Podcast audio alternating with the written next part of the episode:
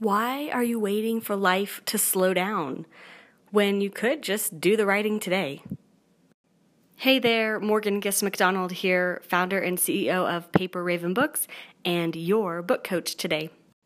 Why are we always waiting for this season of life to pass? I mean, and you could name any season of life. You could name life that's really busy with a career, you know, this project at work or this phase of my career or once I get promoted or once I get tenure or once I get whatever the next step is you could name seasons of life with your partner, you know?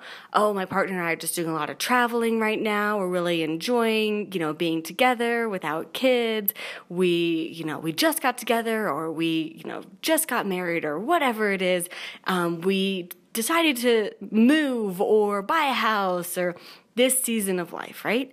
You could name seasons of life with kids. Oh, you know, once I'm not pregnant anymore, once I, you know, don't have a newborn anymore, once we're not, you know, once we have uh, like good childcare. Oh my gosh, that's been our problem lately. I shouldn't say problem. That's been our um, the thing that we're sorting out after having moved and we do have four kids, so there are a lot of them. They're always in their own season of life. But it goes on and on, right? Like once we're done, you know, sleep training, once we're done potty training, once we're done with the intense homework, once we're done with all of these activities, it's like, oh my gosh, you might as well just wait till they're out of high school or college, but then they you want to go visit them.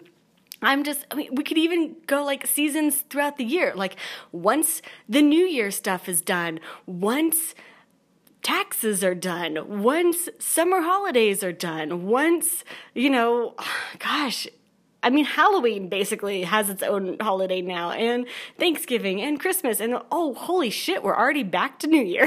like, it just keeps rolling and rolling and rolling, and you look back and you're like, oh, that was a lot of seasons of life. Wait, I didn't actually do that project that's really important to my core identity you know, like become an author and write a book or write my next book. Why are we waiting? I want to read to you a quote from Henry David Thoreau. I think I first came to hear this quote from uh, Dead Poet Society, which is a movie from 1989. And if you hang out with me much, you're going to discover all my favorite movies are from the 80s. Um, you know, I read, read, this quote later in college, and I'm sure you've heard it too. Um, but originally in my mind, I always hear it in Dead Poet Society. Okay, so here's the quote from Henry David Thoreau I went to the woods because I wished to live deliberately, to front only the essential facts of life, and see if I could not learn what it had to teach, and not, when I came to die, discover that I had not lived. I did not wish to live what was not life. Living is so dear. Nor did I wish to practice resignation unless it was quite necessary.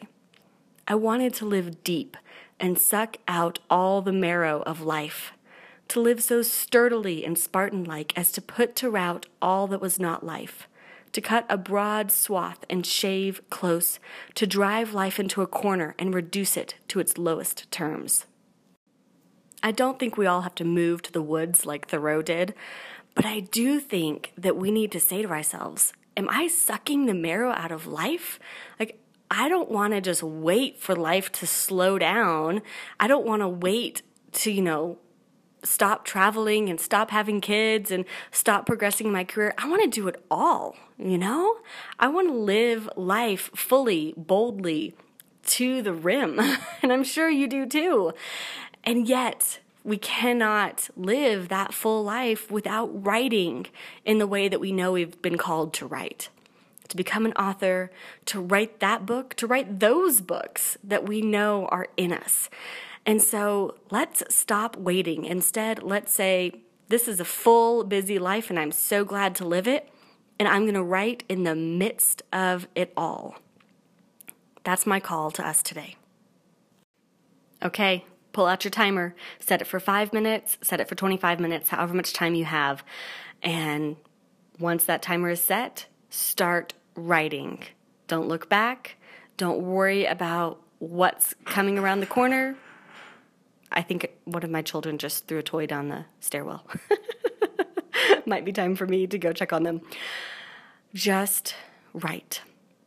And if this is helpful for you, if you want a daily ish shot of writing inspiration delivered straight to your earbuds, then subscribe and I will see you on the next Ready to Write.